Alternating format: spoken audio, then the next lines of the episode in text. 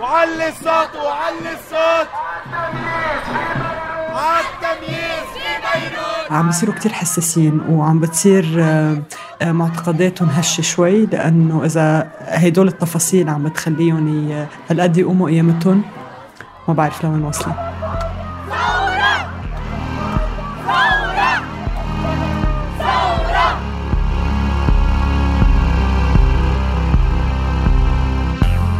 الجسد والجنس والحريات الشخصية عناوين بتثير حفيظة كتار باسم العيب والخطيئة والحرام.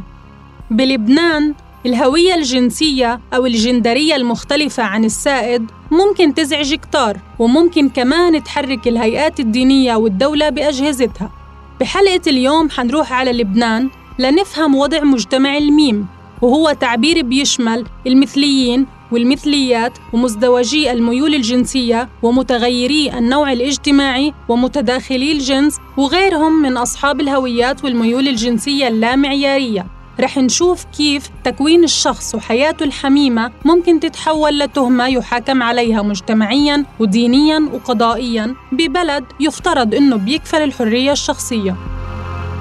اسمي عبير أيوب وبقدم لكم الموسم الثاني من بودكاست الدين والدولة من إنتاج صوت. غالبية المجتمع اللبناني لسه بترفض التنوع الجنسي والجندري غير النمطي وبتعتبره غير طبيعي. بحسب دراسة محلية نشرت بال 2015 بين إنه 72% من اللبنانيين بيشوفوا المثلية كاضطراب نفسي و79% بيعتبروها بحاجة لعلاج هرموني ونفسي. وصمة الخارج عن الطبيعة إلها جذور دينية. الموقف الإسلامي والمسيحي من المثلية واضح. كتار من ممثلي الطوائف المختلفة بلبنان بيجاهروا بتصريحات رافضة للمثلية باعتبارها سلوك غريب وخطير لأنه بيدعو للفحشاء وبيهدد استمرارية البشرية. هذا تصريح للباحث الإسلامي الشيخ ماهر دكروب بظهور سابق على التلفزيون الجديد اللبناني. لواط. في كل الأديان السماوية والتشريعية هي من الأمور المحرمة. لا يوجد أحد في الإطلاق يتقبل هذا الأمر ويقول به هذا أمر محرم وكل الأديان السماوية ذمته. أما حدة الخطاب ممكن تختلف بين رجل دين والتاني وممكن بعضهم يدعي احتضان المثليين لتشجيعهم للعودة إلى طريق الإيمان اللي مفروض يساعدهم على التغلب على شهوتهم الجنسية تجاه ناس من نفس جنسهم.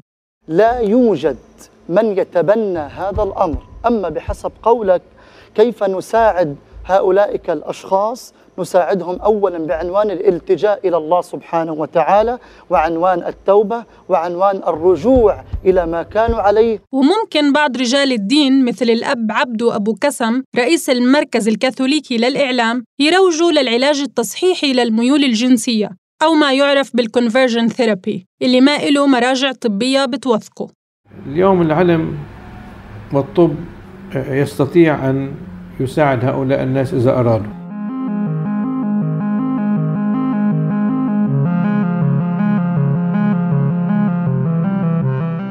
المثلية الجنسية تجرم بمجموعة من الدول العربية بس وضعها القانوني بلبنان مبهم. قانون العقوبات اللبناني لا ينص صراحة على تجريم المثلية حتى إنه الكلمة مش مذكورة حرفياً بأي من المصطلحات المتعارف عليها. المادة 534 من قانون العقوبات اللبناني بتجرم كل مجامعة مخالفة للطبيعة. المحامية ليال صقر من مؤسسة سيدز للاستشارات القانونية المتخصصة بالدفاع عن حقوق الأقليات بتفسر لنا المادة. هي المادة 534 بتقول كل مجامعة بخلاف الطبيعة يعاقب عليها حتى سنة واحدة. هيدي من أيام الانتداب الفرنساوي موجودة والشيء المنيح فيها إنه بقانون العقوبات اللبناني ما حددوا شو هي العلاقة المثلية. يعني مثل بتشوفي بغير قوانين مثلا مثل بتونس بحطوا العلاقة المثلية بين جنسين بين نفس الجنس يعني امرأة وامرأة ورجل ورجل. بلبنان ما حددوا وبالتالي فاك شوي المادة. إيه يعني هيدي لما بتكون المادة واسعة وفضفاضة إلها حسنات وإلها سيئات. إلها حسنات بمعنى أنه نحن بنقدر بالاجتهاد نقول أنه العلاقة المثلية منا بخلاف الطبيعة مستندين على منظمة الصحة العالمية اللي بتقول أنه هالعلاقة منا مرض. وبالتالي نحن بنستعمل بمرافعاتنا هذه المادة بهالطريقة. رح نستعرض لاحقا مواقف بتجسد سيئات المادة الفضفاضة في إدانة الأفراد. فإذا القضاء اللبناني بيستند للرأي الطبي للبت بطبيعة العلاقات المثلية بالتراضي فالموقف الطبي كتير واضح من المسألة. عالمياً انشطبت المثلية من الدليل التشخيصي والإحصائي للإضطرابات النفسية بال 1974 ومنظمة الصحة العالمية عملت نفس الخطوة ب 1992 حتى بلبنان بال 2013 الجمعية اللبنانية للأطباء النفسيين والجمعية اللبنانية للمعالجين النفسيين أصدروا بيان بيقول إنه المثلية مش مرض وكل محاولات تغيير المثلية تضر ولا تنفع.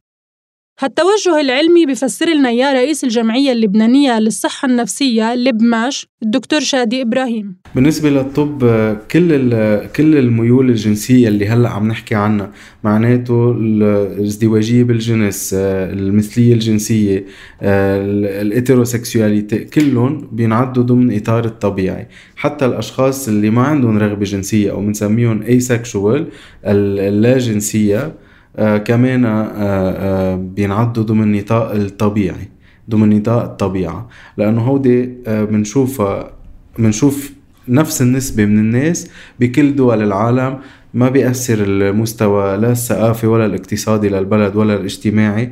دايما في نسبة من الناس هيك.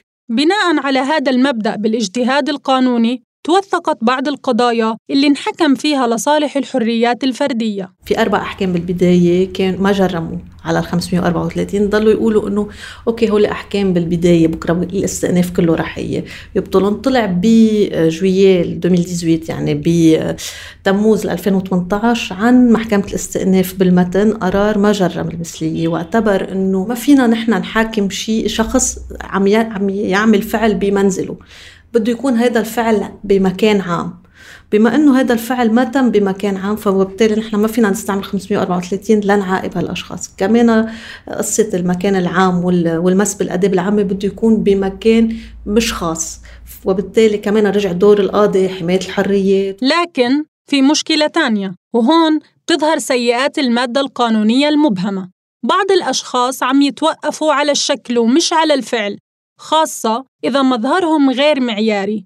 يعني مثلا إذا رجل لبس ملابس أنثوية أو إذا كان شخص ترانس أو عابر للجنس والأسوأ إنه عم يتنمطوا وتنسب لهم تهم مش بس تحت المادة 534 بل تحت مسميات الحض على الفجور والإخلال بالآداب العامة أو تجارة الجنس مثلا اللي بجرمها القانون اللبناني. وتسجلت انتهاكات للخصوصية تفتش فيها هواتف وكمبيوترات للموقوفين بحثاً عن معطيات ممكن تدينهم. جامعة يعني مش واحد ماسك إيد التاني أو أو شكله شوي آه، على أنثى أو أو بنت بشكل آه، شوي رجل. لا هيدي ما في شيء بالقانون بيقول هيدا آه، فينا نوقفه على الاساس هن بيجيب بيشتبهوا بالشكل ومن وراء الشكل يا بخلوه يقر يقول أنا مثلي أو بيتفتشوا بسلولاره أو باللابتوب تبعه وبشوفوا ساعتها بيبنوا الكيس تبعهم قضيتهم على أشياء أصلا هن حتى إنه تيقدروا ياخذوا السلولار بدهم أمر من النيابة العامة يعني. مرحلة التوقيف كمان ما بتخلى من انتهاكات إضافية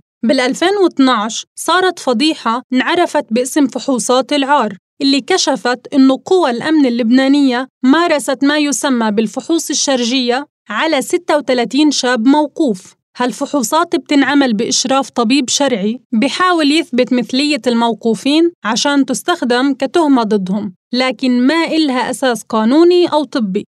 وصارت حملة حقوقية واسعة بوقتها بدعوة من جمعية حلم قدرت توقفها بس هالإشي ما منع بعض الأطباء من الاستمرار بتنفيذها بقضايا لاحقا. فبوقتها كان شكيب أرباوي هو وزير العدل طلب من النيابة العامة أنه وقفوا هالفحوصات الشرجية. كان كمان سعيد ميرزا مدعي عام تمييز طلع تعميم شو بيقول فيه؟ إنه بتسأله للمشتبه إذا بده يعمل فحص شرجي وعنده صار الخيار إنه يرفض يعمل هالفحص الشرجي. ولكن إذا رفض مثل كأنه هيدي قرينة على إنه ارتكب الفعل أو هو إنه مثل كأنه ثبت الإدانة عليه.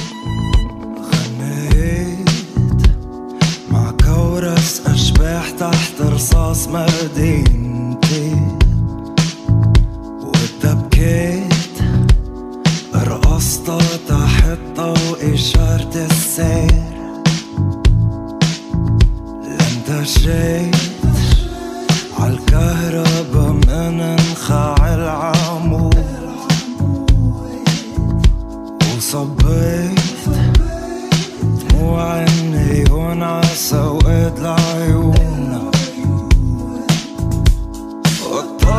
والطرب يشخدونا على حبوس عشان يخصونا ويعملوا أوسام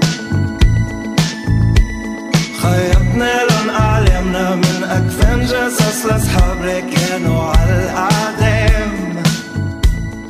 ومن وقت قضية فحوصات العار لليوم انرصدت مجموعة من الانتهاكات ضد أفراد من مجتمع الميم أو ضد جماعات ومؤسسات داعمة لإلهم. في قضايا توقف فيها أشخاص للاشتباه بمثليتهم زي ما صار بمداهمة ملها جوست الليلي في الدكوانة سنة 2012 ومداهمة حمام الآغا سنة 2014 وبحالات تانية صار في تحريض من جهات دينية وتحركت على أساسها أجهزة أمنية لتقمع نشاطات وفعاليات عم تشتغل على مناهضة الهوموفوبيا وهي رهاب المثلية. زي ما بتقول المحامية ليال صقر. الهيئات الدينية عندها ناس بقلب الأمن العام وبالدرك ف عطول بس بدهم يعملوا شيء بخاطبون وبيخلوهم يتحركوا. بس هن على طول بيقولوا نحن النيابه العامة حركتنا. وهيك فعلا صار مع بيروت Pride بمايو 2018 بيروت Pride هي منصة محلية بتحاكي Pride Week عالمياً الداعم لمجتمع الميم. مع إنه ما بتنظم مسيرات عامة زي ما بصير بدول تانية بالعالم. مؤسس المنصة الناشط هادي دميان شاف إنه النشاطات اللي بتنظمها جمعيات مدنية بلبنان لمحاربة الهوموفوبيا ممكن تتوحد تحت مظلة مشتركة. كل اللي عمله هادي إنه أسس هوية للمنصة ب 2017 وفتح لها موقع وصفحات أونلاين. بعض الأشخاص شافوا بنشاطات بيروت برايد بال 2018 حض على الفجور. ونشروا لائحة بنشاطاتها مترجمة بشكل خاطئ بالعربي فتم تداول النسخة الملفقة بشكل واسع عبر مواقع التواصل. وتحركت قوى الأمن بناء على أخبار وتم استدعاء الناشط وتوقف ليلة بمخفر حبيش وهو مخفر شرطة الآداب ببيروت. رئيسة المركز الإعلامي بالمؤسسة العربية للحريات والمساواة ميرا عبد الله بتعلق. صار في تسليط إعلامي كتير كبير عليها لدرجة إنه شكلت خطر معين يمكن ما بعرف. لهالدرجة صار في حرب عليها وتوقف الشخص يلي كان منظم يلي كان منظم هيدا الأسبوع وأجبر على إمضاء تعهد بإلغاء النشاطات. أه، هو ما كان منظم كل النشاطات هو كان عم يجمع الجمعيات لهالسبب في كتير جمعيات اللي ما وقعت هذا التعهد. كان عندها الحرية إنه ترجع تنظم ال event تبعها مثل مثلا جمعية حلم كفت بال event وأجلته نهار ورجعت عملت المؤتمر اللي عملته. والحالة تكررت مع مؤتمر الندوة الإقليمي السنوي اللي بتنظمه المؤسسة العربية للحريات والمساواة. رئيسة المركز الإعلامي بالمؤسسة ميرا عبد الله تروي اللي صار بأكتوبر 2018 خلال انعقاد المؤتمر. بنتفاجئ إنه الأمن العام اجى لحتى يلغي المؤتمر أو يخلينا نوقع على تعهد بإلغاء المؤتمر. أه، طبعا نحن رفضنا لأنه نحن ما عم نعمل شيء غلط نحن عاملين مؤتمر بمكان عام آه عم نحكي عم نناقش. يعني حتى لو هن ضد الحريات حتى مناقشة هيدي الحريات كانوا ضدها. بعدين جبروا الأوتيل إنه يسكر قاعة الاجتماعات. نحن بقينا بالأوتيل كغرف نوم بس آه تسكرت قاعة الاجتماعات ونحن نقلنا المؤتمر لأوتيل تاني. نقلنا المؤتمر مش ل... مش تحدي لا للدولة ولا لأي شيء تاني بس لإثبات إنه نحن ما عم نعمل شيء غلط ونحن بدنا نكفي بالمؤتمر اللي عم نعمله.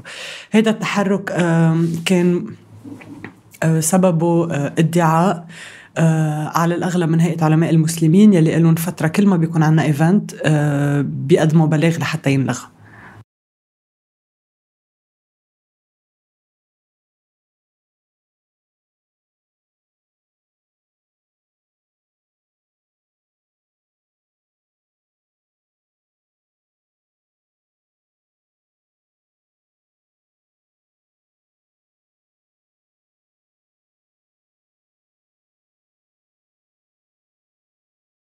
عناصر الأمن العام اللي على المطار ما كانوا ما كانوا عارفين شو القصة. بقى بعثوا فاكس يطلبوا توضيح بالفاكس هو عم بيطلع الأسامي كان واضح إنه الأسامي عم بيطلعوا أسامي كل الأشخاص اللي شاركوا بالمؤتمر عنه LBCI تواصلت مع الأمن العام للتحقق من صحة منع الأجانب الذين شاركوا في المؤتمر من العودة إلى لبنان فكان الرد حول أسباب وحيثيات منع المؤتمر.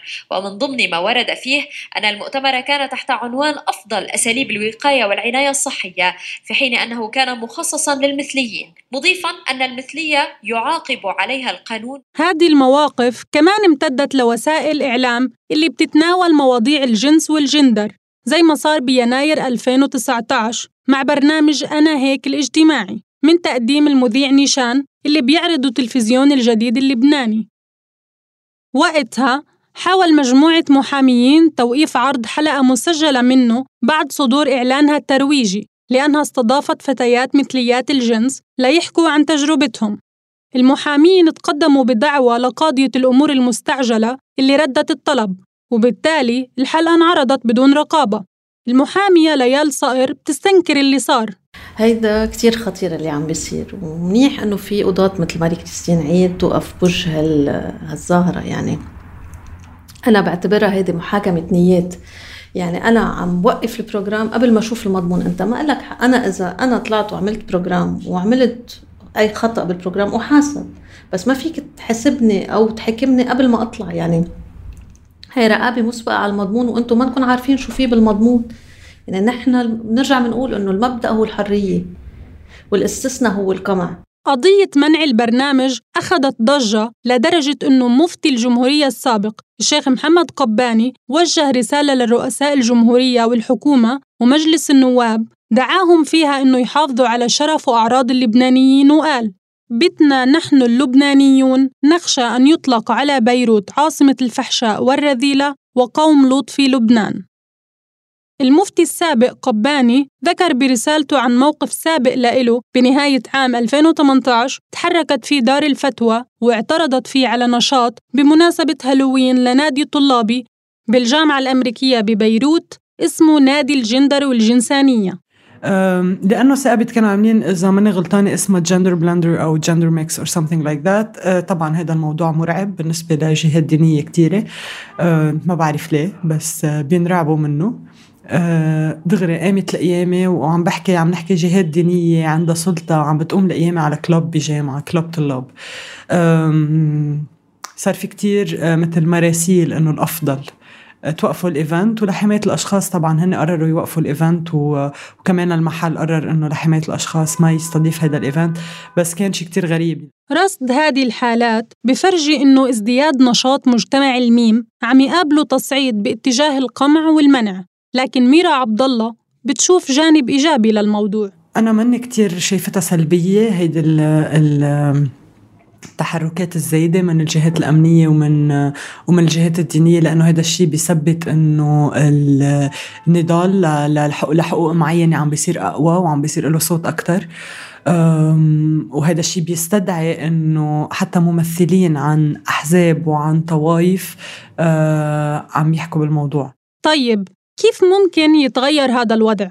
هل ممكن يصير في على الأقل سقف قانوني لحماية مجتمع الميم من الملاحقة؟ سا عم بيصير في كتير شغل مع النواب ودايما بيصير في lobbying بس للأسف حتى النواب أو الحكم السياسي بلبنان هو رهن الجهات الدينية آه، إذا مش 100% منه بأغلبيته. والجهات الدينية كلنا بنعرف إنه هن ضد هدول الحريات. لهالسبب آه، دائما بنلاقي مشكلة إنه الأشخاص يلي أو النواب يلي بدهم آه، يوقفوا أو يشيلوا المادة 534 من من قانون العقوبات رح يكون في جبهة كتير كبيرة ضدهم. وإنما في أحزاب وأشخاص سياسيين أعلنوا علنا قالوا علنا آه، دعمهم للقضية قضية المجتمع الميم والحريات الشخصية مثل آه، حزب الكتايب مثل بولاي يعقوبيان. دايما بضل في أشخاص بيدعموا رغم أنه منهم الأكثرية بس بيعطي أمل كتير كبير لأنه نقدر نلغي آه، نهائيا المادة 534 وتذكر تذكر تذكر تذكرني. يا أخي اوعى تنساني. يا يا حبيبي.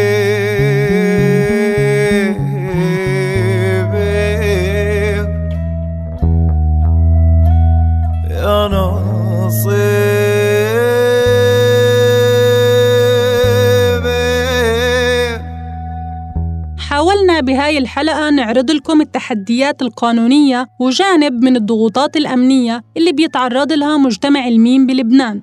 بس بضل التحدي اليومي هو الرفض المجتمعي لهاي الفئة. الدكتور شادي إبراهيم بشوف إنه الحل ببلش بنبذ الصور النمطية. الطريقة الوحيدة لنبطل خيفانين من مجتمع الميم هي إنه نتعرف عليه أكتر نتحاور معه أكتر ما نخاف منه تا هو يبطل يخاف منا. وبهالشكل بخف الخوف بخف الجهل على الموضوع. بنبطل نقولهم حكي للمثليين أو نتهمهم بأشياء فاسدة أو معقول تدمر المجتمع. هن فئة من الناس آه، بالعكس مهمشة وعم تتعرض لكتير من العنف والنقص والتقصير بالخدمات اللي بتنعطاها إن كانت خدمات طبية أو غيرها. دلع ولادك أعمل ست بيتك. بس انت ببيتك وأنا شبيك لك والله يا ريتك ما بعمرك فريت مجتمع الميم بلبنان مش عم بيطالب بامتيازات بل ببساطة عم يطلب صون حقوق مدنية أساسية زي الحق بالحياة والمساواة وعدم التمييز تبعاً للميول الجنسية بدولة قضاءها مفروض إنه السلطة منفصلة ومستقلة عن أحكام الدين. مش معقول. على طول نستعمل الدين لنحد من الحريات. الدين أكيد كل شخص حر يمارس الدين اللي هو بيريده بس ما بس يخلي غيره كمان يمارس حريته. لما الدين بده يصير قمع في مشكلة. وهون دور الدولة المدنية.